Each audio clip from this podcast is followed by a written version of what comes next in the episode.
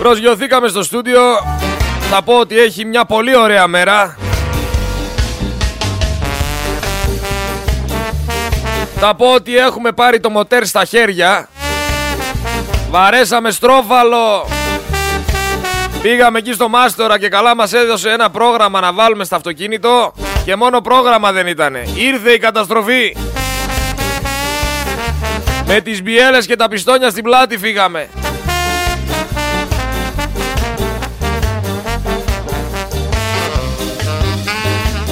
Πάλι καλά που είναι και ο Σωτήρης και ο Βαγγέλας και τα κάναμε βίδες.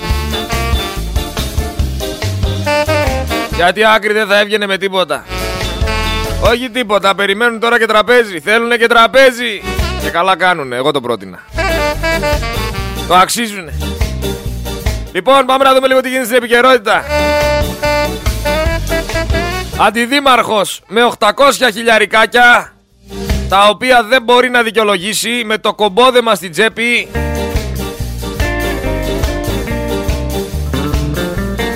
δεν θα καταδικαστεί. Πρωθυπουργός της χώρας τέσσερα χρόνια δηλώνει λανθασμένο πόθεν έσχες. Δήμαρχος ο οποίος κάνει μεγάλο περίπατο οριοθετεί κάδους κάνει αναπλάσεις λόφου βάζει καινούρια λαμπάκια δημιουργεί πάρκα πλατείες της τσέπης το μεγάλο φαγοπότι έπρεπε να λέγεται όχι ο μεγάλος περίπατος Θα σας εξηγήσω όμως πώς μπορεί να διαχωριστεί ένα ολόκληρο χωριό στη μέση. Έρχονται αυτοί οι παρατρεχάμενοι που τους πληρώνουμε κάθε μήνα και τους ταΐζουμε, δήμαρχοι, δημοτικοί σύμβουλοι, πρόεδροι, όλοι με το ύφος ότι κάποιοι είναι και σου λένε θα κάνουμε ένα έργο. Θα κάνουμε μια ανάπλαση πλατείας. Την οποία την κοστολογούμε, κάνουμε έναν προϋπολογισμό ότι θα κοστίσει 850.000 ευρώ μια ανάπλαση πλατείας. Και τρώνε από αυτό το έργο. Τρώνε, τρώνε, τρώνε τα λιγούρια. Βγαίνουνε οι άλλοι και λένε καθίστε καλά ρε, τι κάνετε; Γιατί τρώτε τόσα λεφτά; Εδώ πέρα δεν έχουμε νερό, δεν έχουμε αποχέτευση. Η ποιότητα ζωής μας είναι υπό το μηδέν. Και μας κοροϊδεύετε μπροστά στα μούτρα μας. Παρεξηγούνται, σηκώνουνε ανάστημα, κουνάνε και το χέρι. Δεν φτάνει που σας κάνουμε έργα, μιλάτε κιόλας. Λες και τα κάνουν από την τσέπη τους τα έργα. Λες και δεν τα πληρώνουμε εμείς. Στην ουσία αυτοί είναι μόνο οι διαχειριστές. Οι διαχειριστές που επιλέξαμε εμείς. Μας κουνάνε και το χέρι. Οι εργαζόμενοι μας.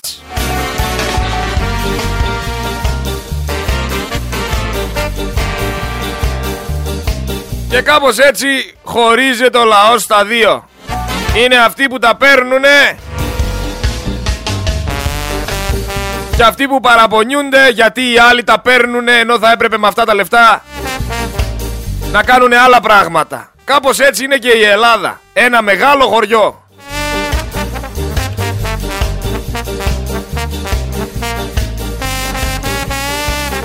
Σου λέει τώρα ο γιος του Πρωθυπουργού, ο Κωνσταντίνος Μητσοτάκης, διορίστηκε στο Ευρωκοινοβούλιο. Την κοπελίτσα όμως που ήταν μέσα στο τρένο στα Τέμπη, την είπε βάλε πλάτη. Γιατί να μην βάλει δηλαδή ο γιος σου πλάτη; Και να βάλει κοπελίτσα. Από αυτή τη συνέντευξη που έδωσε το μεταξύ, το 80% του ελληνικού λαού θεωρεί μετά από γκάλοπ ότι ήταν στημένοι και ότι δεν είπαν αυτοί οι δύο άνθρωποι την αλήθεια. Δεν φτάνει, δεν στέκονται όμως μόνο εκεί. Δεν φτάνουν μόνο αυτά. 1,5 εκατομμύριο ζεστό το κουνάνε. Το δώσανε. Το έδωσε βασικά η ΕΙΔΑΠ για διαφήμιση. Η ΕΙΔΑΠ έδωσε 1,5 εκατομμύριο ζεστό για διαφήμιση. Θα δούμε τώρα πού την έδωσε τη διαφήμιση. Τώρα θα μου πείτε γιατί να διαφημιστεί η μοναδική εταιρεία ίδρυυσης της χώρας; Σας είδε αφιδατωμένους και έτρεξε να δώσει λεφτά να σας ενημερώσει ότι υπάρχει ΕΙΔΑΠ.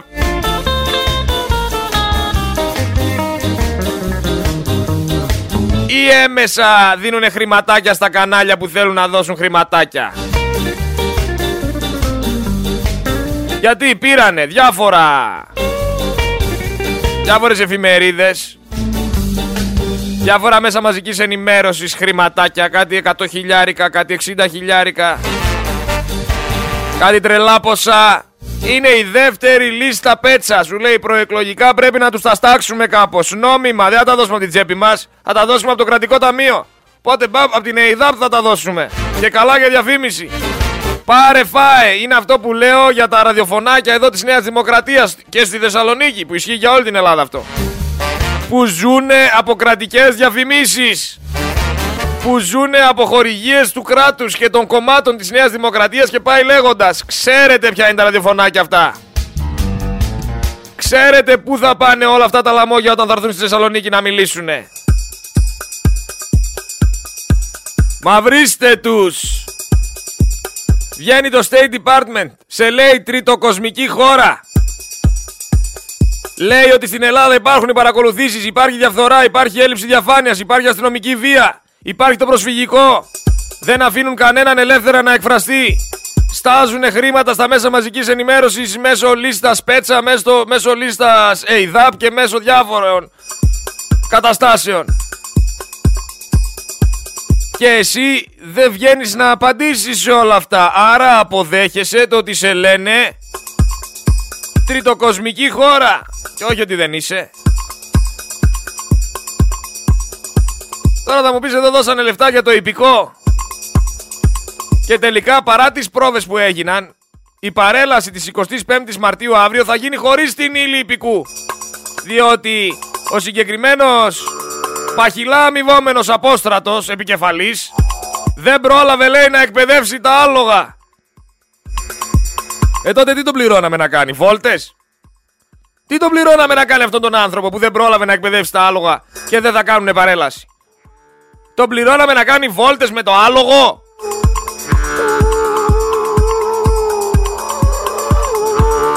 Αλλά είχε μάχες να δώσει ο συγκεκριμένος, γι' αυτό δεν πρόλαβε. Θα το πω και θα το ξαναπώ. Τιμή και δόξα στον ηρωικό σταθμάρχη Λάρισας, ο οποίος μπροστά στις κάμερες, όμο με όμο με τον υφυπουργό, υπουργό, του έδωσε τρομερή φάπα. Τέτοια φάπα δεν έχω ξαναδεί τον ξεφτύλισε και αυτόν και το αφήγημα των άθλιων που ταΐζουν σανό στον ελληνικό λαό λέγοντας ότι υπάρχει σύστημα τηλεδιοίκησης. Και φωνιάδες και ψεύτες είναι οι συγκεκριμένοι. Πάντως δεν μπορώ να καταλάβω, έπρεπε να γίνει όλο αυτό για να καταλάβετε τι εστί η Νέα Δημοκρατία, Μητσοτάκης και όλα αυτά τα παρατρεχάμενα ανθρωπάκια του. Δηλαδή αυτό σας επηρέασε το σιδηροδρομικό δυστύχημα πριν δεν ξέρατε τι ήτανε. Αλλά είναι κι αυτό κάτι. Είναι κι αυτό κάτι ότι μετά από αυτό καταλάβατε. Σίγουρα υπήρχε πριν πρόβλημα κατανόησης για την κατάσταση της χώρας, αλλά τουλάχιστον τώρα ήταν ένα boost στην αφύπνισή σας. Ο άνθρωπος δεν ξέρει τη διαφορά του δυστυχήματος και του ατυχήματος. Επανελειμμένα έβγαινε και έλεγε ατύχημα, ατύχημα, ατύχημα. Δεν είναι ατύχημα, είναι δυστύχημα βρεκούλη. Οι επικοινωνιολόγοι σου τι είναι; Χαλβάδες είναι, δεν σ' ακούνε που μιλάς. Ή επίτηδες το λες έτσι. Αλλά αλήθεια, τι θα κάνετε τελικά στις εκλογές; Θα ψηφίσετε αυτόν που σας λέει να βάλετε πλάτη τις δικές σας ζωές και τις ζωές των παιδιών σας ώστε τα δικά μου και τα δικά σου παιδιά να θυσιάζονται; Ή θα βάλετε πλάτη για να σπουδάσουν τα παιδιά τους στο Χάρβαρτ; Και αυτός να είναι συνέχεια στα νησάκια βόλτα. Διαλέξτε και πάρτε. Πήγε εκεί πέρα δημοσιογράφος, δεν θυμάμαι ποια ήταν, κάπου το είχα δει. Στα τρένα που ξεκίνησα τώρα να λειτουργούνε και στο πρώτο, δεύτερο και τρίτο βαγόνι δεν έχει ψυχή. Δεν έχει ψυχή ούτε το πρώτο, ούτε το δεύτερο, ούτε το τρίτο βαγόνι και δεν θα ξαναέχει ψυχή. Γιατί, γιατί ο Έλληνας πολίτης δεν νιώθει ασφάλεια σε αυτή τη χώρα. Και καλά κάνει και δεν νιώθει ασφάλεια. Γιατί οι συγκεκριμένοι που κυβερνάνε δεν ενδιαφέρονται για τον πολίτη. Ενδιαφέρονται για την τσέπη τους. Έχουν αφήσει τα πάντα να σαπίσουνε και σου λένε θυσία. Κάντε μια θυσία, σκοτωθείτε καμιά εκατό άτομα για να πάμε να το φτιάξουμε, να βγάλουμε και από εκεί μιζούλα. Στη Γαλλία είδατε τι γίνεται. Καίγεται η Γαλλία. Ο κόσμος έχει ξεσηκωθεί. Εδώ πέρα είναι Παρασκευή μεσημέρι. Παρασκευή μεσημέρι και μαλώνουν ακόμα για το αν ήταν πέναλτι στο Πάο Κάρις ή άμα πάτησε τη γραμμή. Κάψανε το Δημαρχείο του Μπορντό. Τα μέσα μαζικής ενημέρωσης εδώ στη χώρα σιωπούν, δεν δείχνουν εικόνες από τη Γαλλία. Δεν έχουν δείξει το τι συμβαίνει εκεί γιατί φοβούνται ότι το ίδιο θα συμβεί και εδώ. Και καλά κάνουν και φοβούνται. Γιατί αυτό πρέπει να γίνει. Πρέπει να ξεσηκωθούμε να βγούμε να τα... να μην πω τι. Τέσσερα χρόνια υποβάλλει ψευδές πόθεν έσχες ο πρωθυπουργός σας ρε. Και σας λέει βάλτε πλάτη, βάλε πλάτη ευδοκία. Βάλε πλάτη ευδοκία να βγάλει κι άλλα φράγκα. Ο Κούλης, βάλε πλάτη.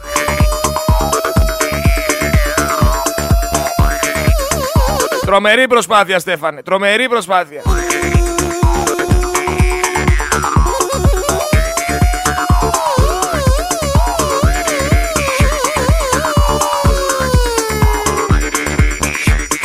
Όχι μόνο δεν απαντάει όμως η κυβέρνηση σε όλα αυτά εδώ πέρα που έβγαλε το State Department για τριτοκοσμική χώρα, για διαφθορά, για, για, για χίλια δυο.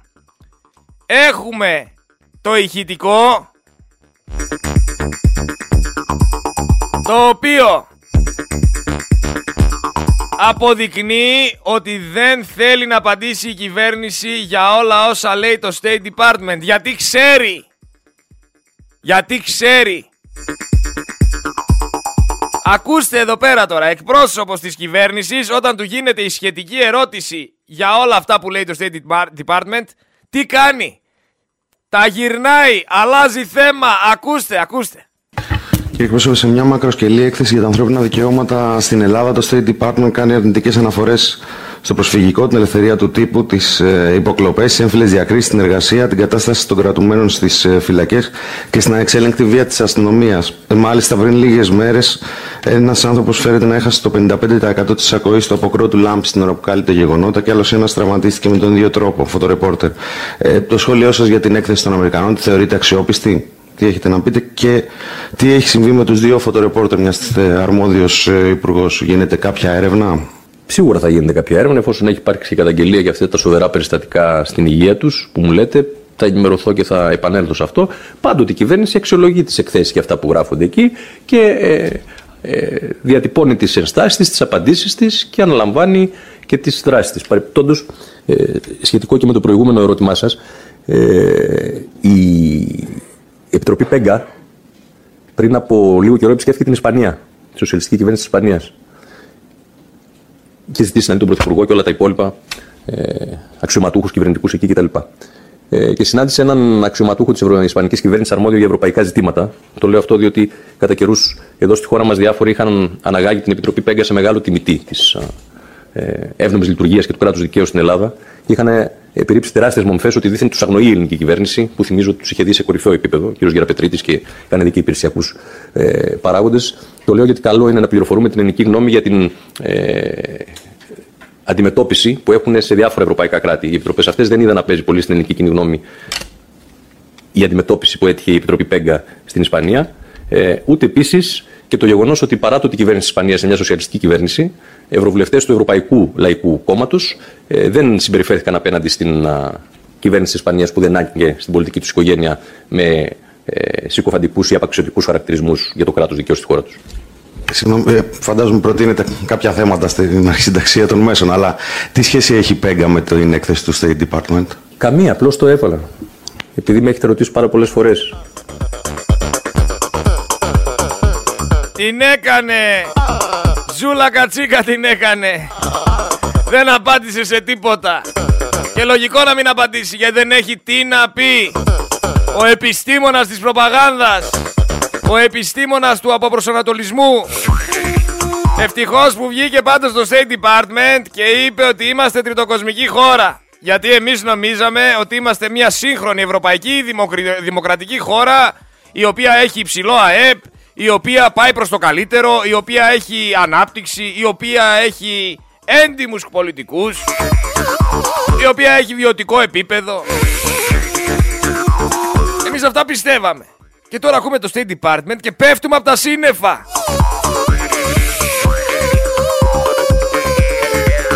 Ντροπή. Παγκόσμιος διασυρμός λέγεται αυτό. Είναι κάλπικη η αριστεία τους.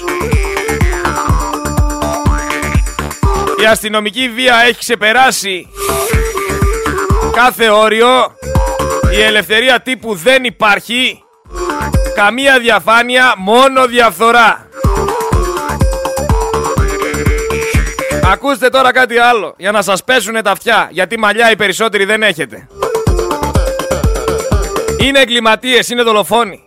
Υποχρεώνουνε τους υπτάμενους με τα ΣΕ 130 να υπογράψουν ότι πετάνε με δική τους ευθύνη και ότι αν χάσουν τη ζωή τους δεν θα έχουν καμία αξίωση από το ελληνικό δημόσιο. Για τις οικογένειές τους. Αυτοί είναι ρε οι πατριώτες. Αυτοί είναι οι πατριώτες που αναγκάζουν τους πιλότους να υπογράψουν ότι πετάνε με δική τους πρωτοβουλία, ότι πετάνε με δική τους ευθύνη. Απίστευτο.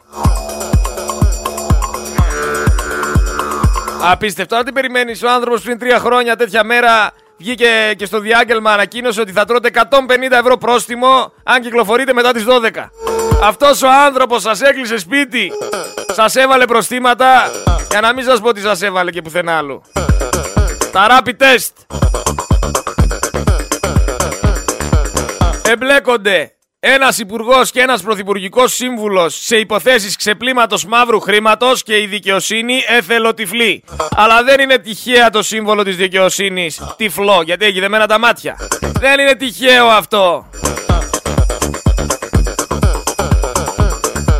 Όσο για όλα αυτά τα φραγκάκια που δίνει η ΔΑΠ, αν συνυπολογίσουμε το ότι η πλεονασματική ΕΙΔΑΠ έγινε ελληματική και πως σήμερα πωλείται τότε μιλάμε για άλλο ένα τεράστιο σκάνδαλο, μια σκανδαλάρα θα την πω εγώ, που το θέμα θα έπρεπε να πάει επιγόντως στη δικαιοσύνη, πριν γίνει το, κακός, το κακό. Άμεσα δηλαδή να ερευνηθεί. Και εγώ αν ήμουν ανακριτής, σας το λέω τώρα έτσι ομά έξω από τα δόντια, πρώτο πρώτο θα είχα καλέσει το Σκρέκα. Έλα εδώ βρε Σκρέκα. Έλα εδώ να μας πεις δυο λογάκια. Για κάτσε στο σκαμνί. Το κατακεφαλήν εισόδημα αυτή τη στιγμή της Ελλάδας είναι το τρίτο χειρότερο μετά από τη Σλοβενία και Βουλγαρία. Τα κατάφερε για άλλη μια φορά ο Μητσοτάκης.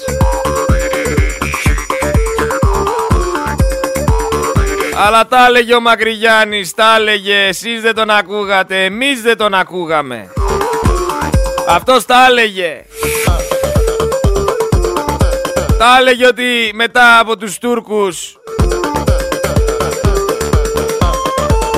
Ήρθανε όλα τα λαμόγια της Ευρώπης και κάνουνε κουμάντο. Εμείς δεν τον ακούγαμε. Μ' αρέσει όμως πάρα πολύ που κάποιοι εξακολουθούν να εκπλήσονται στο ότι ο Μητσοτάκης ήξερε για τις υποκλοπές. Λες και δεν το περιμένατε. Ήξερε και παραήξερε. Έδινε εντολές, παρακολουθούσε την εξέλιξή τους, υποδείκνυε ονόματα, ζητούσε να του πηγαίνουν από μαγνητοφωνήσεις και εκθέσεις για να μπορεί να τους κρατάει όλους από κάπου. Για να μπορεί να τον πει τον άλλον όταν θα του ανακοινώσει ότι εγώ φιλέ δεν στηρίζω αυτά που κάνεις. Δεν είμαι υπέρ στο να, βα... να βγάλεις ας πούμε 10 δις απευθείας αναθέσεις. Να πάει να του πει μετά ο Μητσοτάκης, έλα εδώ βρε Γιώργο, Γιάννη, Κώστα, πώς σε λένε. Ναι, αλλά και εσύ χρωστάς αυτά και εσύ έχεις κάνει εκείνο και εσύ εμπλέκεσαι σε αυτό και άμα βγεις και πεις τίποτα θα σε χώσω στην μπουζού γιατί εγώ έχω την εξουσία. Κατάλαβες Γιάννη, Γιώργο, Κώστα, Δημήτρη πώς σε λένε; Κάτσε στα αυγά σου και αβαβά. Κάνε μόκο. Κάνε μόκο. Δεν ξέρετε όμως ότι ο Μητσοτάκης δεν έχει την εξουσία που θεωρεί ότι έχει γιατί με τηλεθέαση 9% στη συνέντευξη που έδωσε καταλαβαίνει και ο πιο χαζός ότι ούτε η μετακλητή του, ούτε η κουμπάρη του, ούτε κανένας δεν τον ακούσανε και δεν τον είδανε. 9% τηλεθέαση ο πρωθυπουργός της χώρας.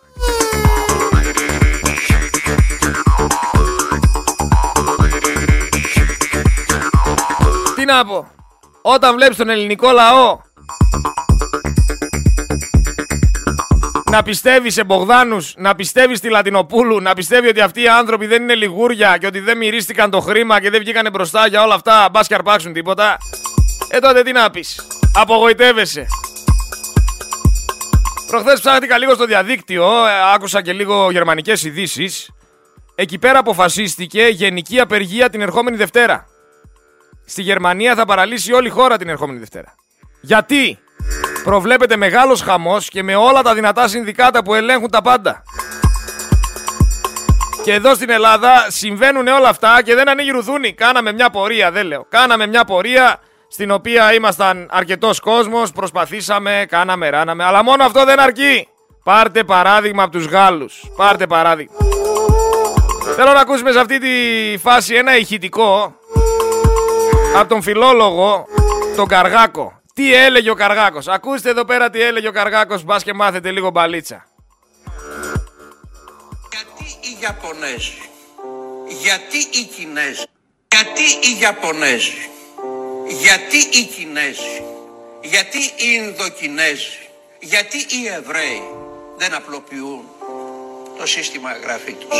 Όταν εγώ είπα ότι θα τα χρειαστούμε τα αρχαία ελληνικά, γιατί τα αρχαία ελληνικά με το συντακτικό τους είναι τρόποι σκέψης, όλοι με χλέβασαν. Αυτό είναι γραμμένο στο βιβλίο μου τα μικρά γλωσσικά.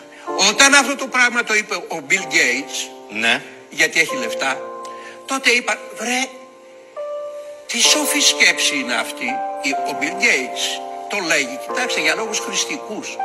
Εγώ δεν το έλεγα μόνο για λόγους χρηστικούς, το έλεγα για λόγους παιδαγωγικούς. Εμένα δεν με ενδιαφέρει να μπορώ να χρησιμοποιώ έναν ηλεκτρονικό υπολογιστή. Εκείνο που με ενδιαφέρει είναι να μην υποταχθώ στον ηλεκτρονικό υπολογιστή. Να μην υποταχθεί ο άνθρωπος στη μηχανή, να μην γίνει ο άνθρωπος μηχανή. Εμένα δεν με ενδιαφέρει να βρίσκουμε στοιχεία διευκολυντικά για το μυαλό. Αλλά θέλω να βρίσκουμε στοιχεία διευκολυντικά που να κάνουν το μυαλό εύστροφο, ώστε να μπορούμε να έχουμε μια καλύτερη ψυχή. Δηλαδή το κέντρο της παιδείας πρέπει να είναι ο άνθρωπος.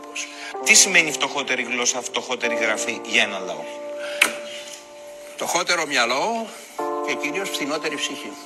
Δεν είναι το πρόβλημα οικονομικό κύριε Σέχη. Το πρόβλημα αυτή τη στιγμή Ναι. είναι πνευματικό, είναι ηθικό. Αλλά θα έλεγα και κοινωνικό προσέχτε με ποια έννοια. Δεν έχουμε κοινωνία. Τι πάει να πει κοινωνία; Κοινωνία δεν είναι ένα άθροισμα απροσώπων εκφράσεων. Δεν είναι άθροισμα κάποιων ατόμων. Κοινωνία σημαίνει επικοινωνία. Βαδίζουμε αλλά δεν συμβαδίζουμε. Λέμε ότι είμαστε άνθρωποι αλλά δεν είμαστε συνάνθρωποι. Όταν πονάει ο άλλος πονάμε εμείς. Ο άνθρωπος γίνεται άνθρωπος όταν είναι συνάνθρωπος. Όταν λοιπόν δεν, δεν νιώθουμε τον πόνο του άλλου δεν- και δεν νιώθουμε ότι είμαστε στο εμείς, όπως έλεγε ο αγράμματος Μακρυγιάννης, και νομίζουμε ότι πρέπει να είμαστε στο εγώ, τότε όπως λέει ο Παπαδιαμάντης, ως πότε θα είμαστε ευτελείς γρεκύλοι.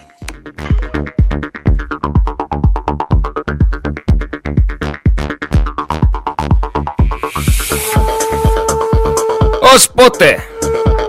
Ως πότε θα είμαστε; Έτσι, ως πότε θα σταματήσουμε να σκεφτόμαστε μόνο τον εαυτό μας; Πείτε μου. Υπό ξένη σημαία σου λέει το 88% των ελληνόκτητων ποντοπόρων πλοίων. Οι εφοπλιστές. Η οικονομική ατμομηχανή της χώρας. Δεν σηκώνουν την ελληνική σημαία από ό,τι φαίνεται. Δεν τους συμφέρει. Δεν τους συμφέρει. Πάμε να ακούσουμε όμως λίγο εδώ πέρα ένα ηχητικό γιατί είναι ωραίο να θυμόμαστε το τι λέγανε παλιά. Το τι γινότανε παλιά. Δεν πρέπει να ξεχνάμε. Το έχουμε πει, το ξαναλέμε. Δεν είμαστε χρυσόψαρα. Για να ακούσουμε λοιπόν, για να δούμε ποιους ταΐζετε. Για να δούμε. Ο αντίπαλός μας ε, και εδώ ε, είναι το βαθύ κράτος του αναχρονισμού. Στην αρχή ήταν ο πατέρας. Νέα Δημοκρατία. Είμαστε μια ομάδα με διάφορους ανθρώπους που σε μερικά θέματα έχουν και διαφορετικές αντιλήψεις. Μετά ακολούθησε η κόρη. Αν δεν ήμουν κόρη του Μητσοτάκη, Αν δεν ήμουνα, δεν είχα κάνει τη διαδρομή που έκανα, δεν θα ήμουν εγώ. Ύστερα ο γιος.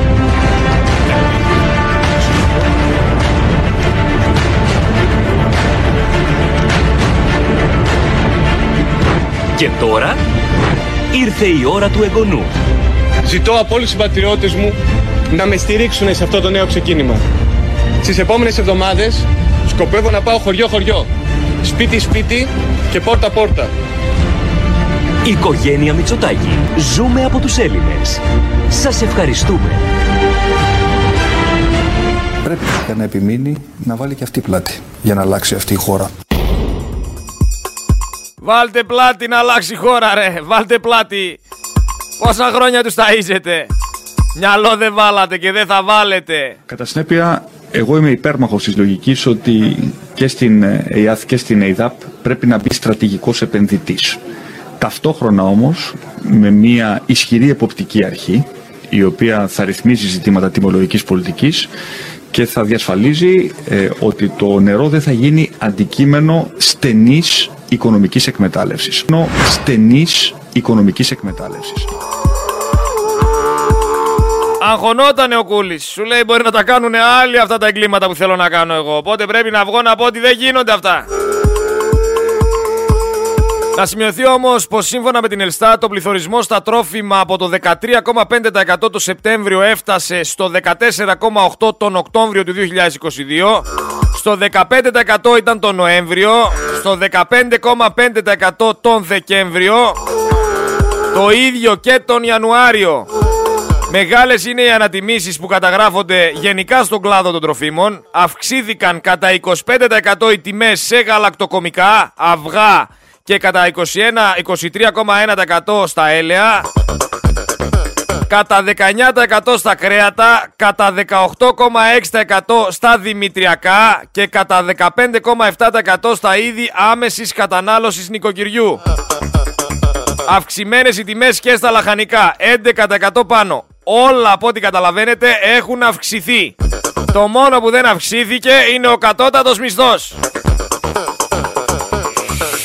Δεν το πιάνει το οχτάρι. Είναι πολύ το οχτάρι. Δεν θα μπει μπροστά. Η Eurostat τώρα καταρρύπτει το αφήγημα του Μητσοτάκη. Τρίτο χειρότερο κατά κεφαλήνα ΑΕΠ στην Ευρωζώνη η Ελλάδα. Τίποτα δεν παράγουμε, τίποτα. Και βγαίνω που λες το πρωί έξω να πάω στα μάξι για να ξεκινήσω να πάω δουλειά και ποιο βλέπω; Βλέπω το Θοδωράκι με την μπουγάδα στα χέρια. Καλάθι κανονικά και μπουγάδα μέσα. Και μέσα στο καλάθι, ποιον είχε ο Θοδωράκης που πήγαινε να πλώσει τα ρούχα, τα ξεπλημμένα; Τα πλημμένα. Το Μητσοτάκι είχε μέσα στο καλάθι. Το ξέπλυνε και πήγαινε ο Θοδωράκης πρωί-πρωί να τον απλώσει. Πού πας ρε Σταύρο του λέω. Πάω να απλώσω λέει το Μητσοτάκι. Να στεγνώσει. Γιατί ρε τι τον έκανες του λέω. Χθες λέει τον είχα στο πλυντήριο. Προσπαθούσα να τον ξεπλύνω.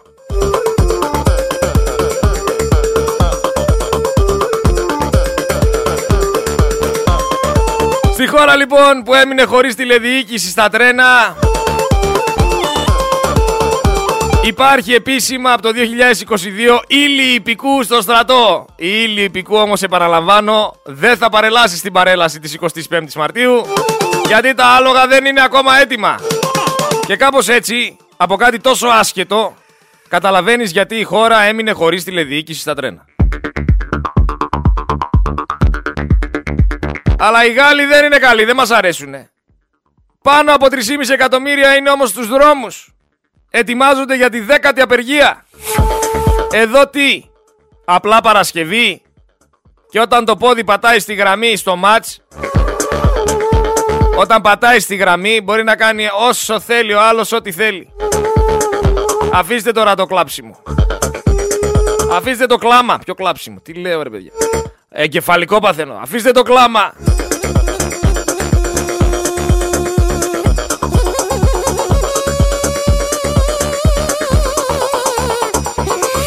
Για να μην τα πολυλογούμε όμως, η, η επταετία αυτή του Μητσοτάκη θα μείνει στην ιστορία.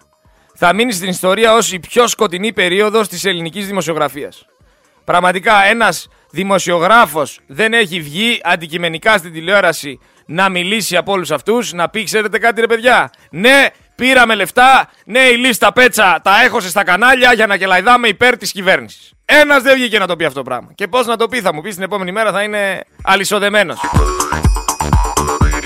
Δεν μπορεί κανένας όμως να αμφισβητήσει το ότι ζούμε σε έναν πραγματικό δημοσιογραφικό μεσαίωνα από τον οποίο θα αρχίσουμε πολύ να βγούμε γιατί όλοι αυτοί οι εξαγορασμένοι είναι πιασμένοι από κάπου ξαναλέω. Και αυτό δεν αλλάζει εύκολα.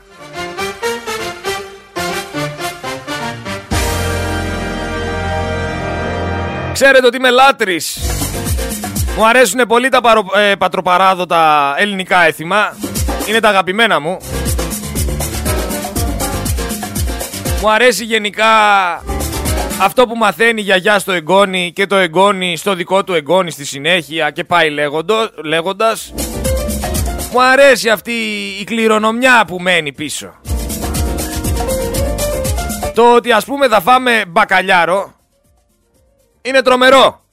Το θέμα όμως είναι ότι αυτός ο μπακαλιάρος δεν είναι ελληνικός. Και αυτό έπρεπε να μας κάνει να αναρωτιόμαστε, έπρεπε να, να μας κάνει να σκεφτόμαστε. Δεν έχουμε εμείς μπακαλιάρους. Γεμάτη είναι η Ελλάδα από μπακαλιάρους. Ανθρωπόμορφους μπακαλιάρους. Γιατί λοιπόν να τρώμε κάθε 25η Μαρτίου νορβηγικό μπακαλιάρο; Δεν μπορώ να το καταλάβω. Το 72% της χώρας μας είναι θάλασσα.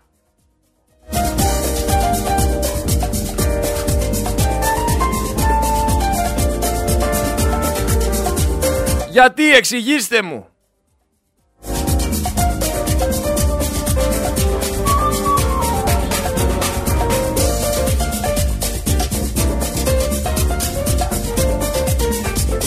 Είναι απαράδεκτο, είναι απαράδεκτο. Τι να πω, δεν ξέρω. Αν βασίζεσαι σε ψαράδες σαν το Στέφανο, αναγκαστικά πρέπει να έρθει από την Νορβηγία.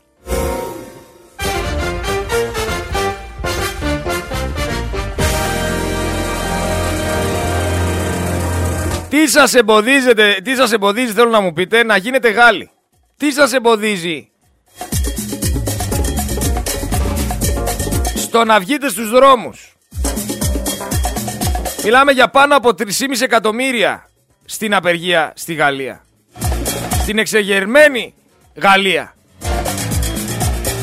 Μιλάμε για επαναλαμβανόμενες απεργίες των συνδικάτων στους παραγωγικούς κλάδους, στο δημόσιο, το τονίζω, στο δημόσιο, στα λιμάνια, στα τρένα, στα αεροδρόμια, σε κατελημένες σχολές.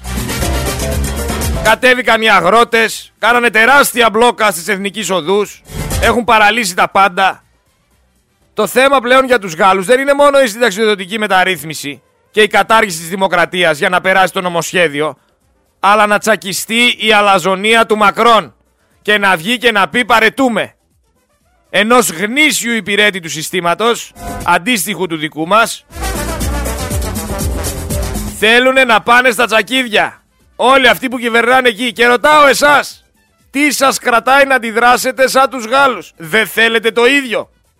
Εγώ πραγματικά ολόψυχα χαίρομαι με το γαλλικό λαό και με εμπνέει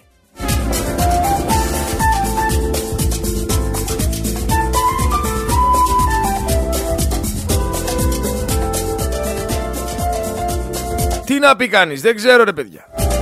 Τι να πει κανείς. Δεν μπορούμε. Να πω ότι δεν μπορούμε, δεν το πιστεύω. Αρκεί να εννοούμε αυτά που λέμε και όλα θα γίνουνε. Λοιπόν, Γεραμαίος, από ό,τι φαίνεται όμως δεν την ενδιαφέρουν όλα αυτά. Ασχολείται πιο πολύ με τα σχολεία και με τα θρησκευτικά συγκεκριμένα. Δικαίωμα λέει απαλλαγής για τους Ορθόδοξους μαθητές. Θα μπορούν δηλαδή να μπαίνουν στην τάξη και να λένε: Εγώ δεν θέλω, δεν κάνω, δεν αλλάζω. Εντάξει. Τι να πω. Τι να πω. Ξέρουμε ότι η παιδεία πάει κατά διάολο. Το έχουμε πει, το ξαναλέμε. Νομίζω έχει μαλλιάσει η γλώσσα μου να το λέω. Τι κυβερνησάρα είναι αυτή, ρε. 90 δις σε 4 χρόνια μας χρέωσε. Και να πω ότι δεν ξεπούλησε, όλα τα ξεπούλησε. Όταν είσαι καταχρεωμένος, λες παιδιά, είμαι καταχρεωμένος, αναγκαστικά πρέπει να πουλήσω ό,τι έχω και δεν έχω Για να μπορέσουμε να πάμε παρακάτω, ρε, εσύ, για να μπορέσουμε να πάρουμε κάποια χρήματα να ξεχρεώσουμε. Έτσι λειτουργεί. Εδώ ξεπουλήσαμε τα πάντα και είμαστε συν 90 δις χρεωμένοι. Και μετά έρχεται ο χύψη δημαρχάκος και αντιδήμαρχος και σου λένε τα λεφτά που πήραμε για να κάνουμε την ανάπλαση της πλατείας δεν είναι από εμάς, είναι από την Ευρωπαϊκή Ένωση. Η εξυπνάδα, η καραμέλα ήρθαν από την Ευρωπαϊκή Ένωση. Λες και τα χρήματα της Ευρωπαϊκής Ένωσης δεν επιβαρύνουν τα κράτη-μέλη της Ευρωπαϊκής Ένωσης. Λες και η Ελλάδα δεν ανήκει στην Ευρώπη. Δεν είναι δικά μας τα λεφτά, ήρθαν από την Ευρωπαϊκή Ένωση. Η νέα καραμέλα είναι αυτή. Τι σας νοιάζει εσάς, τα λεφτά αυτά δεν είναι από εμά. Είναι από την Ευρωπαϊκή Ένωση. Ναι, αλλά η Ευρωπαϊκή Ένωση τα γράφει όλα στο τευτέρι. Για όλα τα κράτη-μέλη της. Χαϊβάνια, ε χαϊβάνια. Αλλά τρώτε τον παπά, το έχουμε ξαναπεί. Τρώτε τα ψέματα που σας λένε όλοι αυτοί οι άνθρωποι που έχουν αδειάσει τα ταμεία. Έχουν αδειάσει τα ταμεία. Είναι λιγούρια. Βρήκαν ευκαιρία, σου λέει η δικαιοσύνη, πετάει χαρταετό. Θα κάνουμε τώρα ό,τι είναι να κάνουμε να φτιάξουμε τη ζωή μας. Έλα όμως που δεν έχουν υπολογίσει κάτι. Ότι άντε, θα κάνεις τώρα ό,τι είναι να κάνεις. Θα αρπάξεις το χρήμα. Τι νομίζεις, τελείωσε εδώ; Ξεχνιέται αυτό; Εγώ πιστεύω και ελπίζω ότι κάποια στιγμή σε αυτά τα χρόνια, τα επόμενα, θα ανοίξουν όλες αυτές οι υποθέσεις και καλό όποιον αναλάβει να φτιάξει πολιτικές φυλακές. Φυλακές για πολιτικούς να φτιάξει. Και να δείτε τι καλά θα σφίξουν οι ροδέλες. Φυλακή για πολιτικούς να φτιάξετε χθες. Και όποιος έχει κλέψει, όποιος είναι παράνομος και όποιος έχει στείλει τη χώρα στα τάρταρα, να μπαίνει εκεί και να μην ξαναβγαίνει ποτέ. Δεν πανάγει δισεκατομμύρια. Εκεί μέσα, 10 μέτρα κάτω από τη γη. Με φύλαξη Ελλήνων και όποιος θέλει ας έρθει να τον βγάλει. Δεν περνάει κουνούπι εκεί. Αλλά πρέπει να βγει ένας άνθρωπος με ακέραιο χαρακτήρα. Πρέπει να βγει ένας άνθρωπος με παντελόνια για να τα κάνουν όλα αυτά τα πράγματα. Φυλακή για πολιτικούς χρειαζόμαστε λοιπόν. Γιατί, γιατί τώρα υπάρχει δικαιολογία. Δεν μπορώ να τον πάω στα διαβατά, θα τον φάνε λάχανο. Δεν μπορώ να τον πάω στον κορυδαλό, γιατί είναι οι πυρήνες της φωτιάς και ο ένας και ο άλλος και δεν μπορώ. Και δεν μπορώ εδώ, δεν μπορώ εκεί. Όλοι κλιματίες ελεύθεροι. Φτιάξτε φυλακές τότε. Για τους πολιτικούς. Δεν κατάλαβα. Γιατί να μην γίνει; Γιατί να μην μπαίνει κανένας με χαρτογιακά μέσα;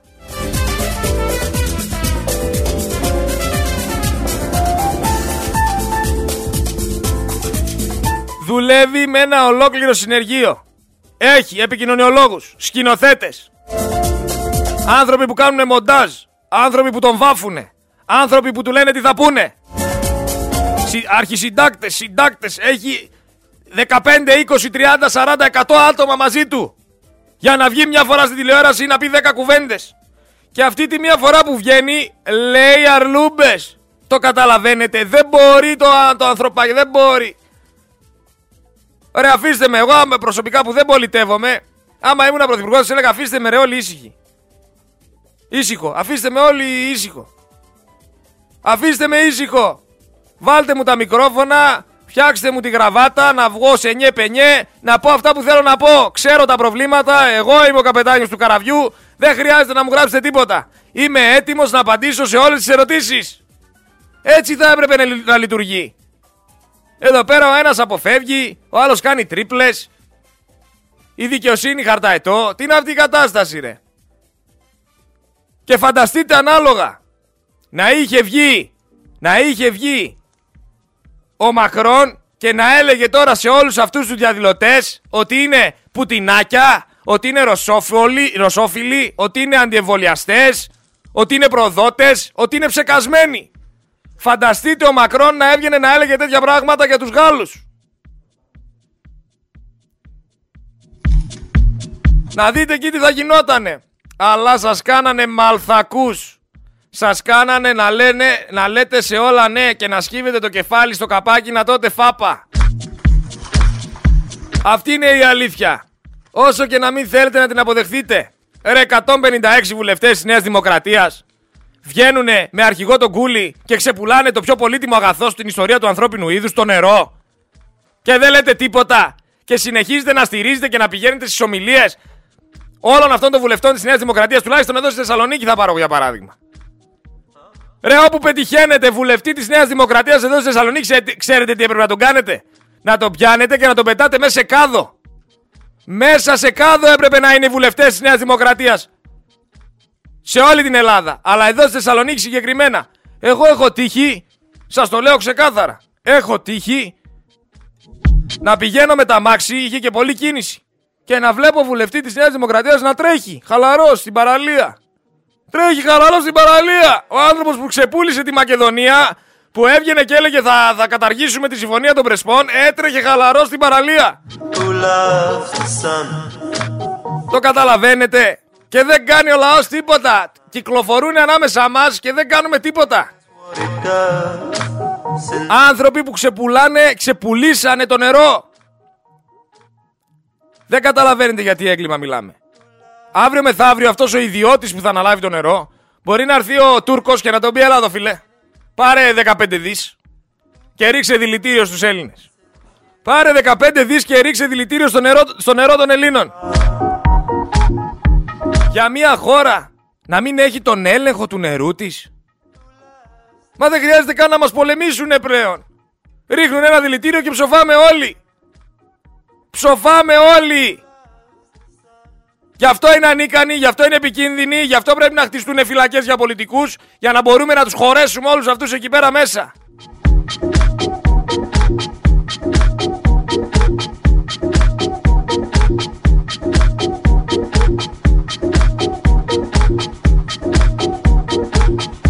Ακούστε εδώ πέρα γύρισμα. Αυτή είναι απάντηση της κυβέρνησης σε όλα αυτά που έγραψε το State Department. Είναι αυτή η απάντηση, την ξαναβάζω, την ξανακούσετε, να τη χορτάσετε. Είναι αυτή η απάντηση, ακούστε εδώ πέρα τρίπλα. Ο τριπλαδόρος, ο Ροναλντίνιο. Κύριε Εκπρόσωπε, σε μια μακροσκελή έκθεση για τα ανθρώπινα δικαιώματα στην Ελλάδα, το State Department κάνει αρνητικές αναφορές στο προσφυγικό, την ελευθερία του τύπου, τις ε, υποκλοπές, τι έμφυλες διακρίσεις, την εργασία, την κατάσταση των κρατουμένων στις ε, φυλακές και στην ανεξέλεγκτη βία της αστυνομίας. Ε, μάλιστα, πριν λίγες μέρες, ένας άνθρωπος φέρεται να έχασε το 55% της ακοής του αποκρότου λάμπη στην ώρα που κάλυπτε γεγονότα και άλλος ένας τραυματίστηκε με τον ίδιο τρόπο, φωτορεπόρτερ. Ε, το σχόλιο σας για την έκθεση των Αμερικανών, τη θεωρείτε αξιόπιστη; Τι έχετε να πείτε και τι έχει συμβεί με τους δύο φωτορεπόρτερ μιας είστε αρμόδιος ε, υπουργός; Γίνεται κάποια έρευνα; Σίγουρα θα γίνεται κάποια έρευνα εφόσον έχει υπάρξει καταγγελία για αυτά τα σοβαρά περιστατικά στην υγεία τους που μου λέτε. Θα ενημερωθώ και θα επανέλθω σε αυτό. Πάντοτε η κυβέρνηση αξιολογεί τις εκθέσεις και αυτά που γράφονται εκεί και ε, ε, διατυπώνει τις ενστάσεις της, τις απαντήσεις της και αναλαμβάνει και τις δράσεις της. Παρεπτόντως, ε, σχετικό και με το προηγούμενο ερώτημά σας, ε, η Επιτροπή Πέγκα πριν από λίγο καιρό επισκέφθηκε την Ισπανία, τη σοσιαλιστική κυβέρνηση της Ισπανίας. Και ζητήσει να δει τον Πρωθυπουργό και όλα τα υπόλοιπα ε, αξιωματούχους κυβερνητικούς εκεί κτλ. Ε, και συνάντησε έναν αξιωματούχο της Ισπανικής κυβέρνησης αρμόδιο για ευρωπαϊκά ζητήματα. Το λέω αυτό διότι κατά καιρούς εδώ στη χώρα μας διάφοροι είχαν αναγάγει την Επιτροπή Πέγκα σε μεγάλο τιμητή της ε, εύνομε λειτουργία και του κράτους δικαίου στην Ελλάδα και είχαν επιρρύψει τεράστιες μομφές ότι δίθεν τους αγνοεί η ελληνική κυβέρνηση, που θυμίζω ότι τους είχε δει σε κορυφαίο επίπεδο, ο κ. Γεραπετρίτης και είχαν δει και υπηρεσιακούς ε, παράγοντες. Το λέω γιατί καλό είναι να πληροφορούμε την ελληνική γνώμη για την ε, αντιμετώπιση που έχουν σε διάφορα ευρωπαϊκά κράτη. Οι επιτροπές αυτές δεν είδαν να παίζει πολύ στην ελληνική κοινή γνώμη η αντιμετώπιση που έτυχε η Επιτροπή Πέγκα στην Ισπανία. Ε, ούτε επίσης και το γεγονός ότι παρά το ότι η κυβέρνηση της Ισπανίας είναι μια σοσιαλιστική κυβέρνηση, ευρωβουλευτές του Ευρωπαϊκού Λαϊκού Κόμματος ε, δεν συμπεριφέρθηκαν απέναντι στην α, κυβέρνηση τη Ισπανίας που δεν άνοιγε στην πολιτική τους οικογένεια με ε, συκοφαντικούς ή απαξιωτικούς χαρακτηρισμούς για το κράτος δικαίου στη χώρα τους. Συγγνώμη, ε, φαντάζομαι προτείνετε κάποια θέματα στην αρχισυνταξία των μέσων, αλλά τι σχέση έχει Πέγκα με την έκθεση του State Department; Καμία, απλώς το έβαλα. Επειδή με έχετε ρωτήσει πάρα πολλές φορές. Σας άρεσε! Σας άρεσε, πείτε μου, η απάντησή του σας κάλυψε; Σας ρωτάω. Ήταν εντάξει; Νιώσατε ότι απαντάει; Γιατί εγώ ένιωσα ότι μας κοροϊδεύει ο άνθρωπος. Όχι όλα μας κοροϊδεύει. Αποφεύγει την ερώτηση. Γιατί από ό,τι φαίνεται όλα ισχύουν. Όσα λέει το State Department. Και συμφωνώ με το State Department, έτσι. Την αλήθεια λέει. Βραχονισίδα λέει μόνο γρηγόρη, δεν δεν θα τους πληρώνουμε λέει και φυλακές φτάνει. Όχι αδερφέ, όχι μπαμπίνο, δυστυχώς. Η καλύτερη λύση είναι αυτές οι φυλακές για πολιτικούς, γιατί στις βραχονισίδες θα βρουν αυτοί οι φίλοι, οι φίλοι φίλους να πάνε να τους πάρουν. Οι καλύτεροι τους φίλοι είναι οι Τούρκοι. Καλύτεροι τους φίλοι. Ο μπαμπάς Μητσοτάκης ουισκάκια έπινε στο ξενοδοχείο. Τα ξεχνάτε; Να μην τα ξεχνάτε. Θα πάνε να τους σώσουν από την βραχονισίδα. Όχι, λέει, τους υπτάμενους φίλε Γρηγόρη, αλλά τους επιβάτες των πτήσεων που έχουν επιτοπλίστων είναι στρα... στρατιώτες στην Ελδίκ. Για το C130 πρέπει να λέει ο φίλος εδώ πέρα. Μόνο λέει για το ποδόσφαιρο αντιδράει ο Έλληνας αδερφέ. Για ΠΑΟΚ, για Ολυμπιακό, για Παναθηναϊκό.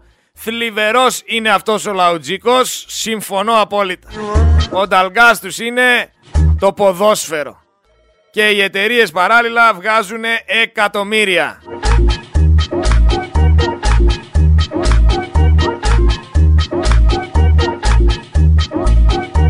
Ό,τι και να πούμε, τα λόγια είναι φτωχά. Όλοι ξέρουμε τι συμβαίνει. Όλοι ξέρουμε ότι ο κόσμος είναι σε λίθαργο.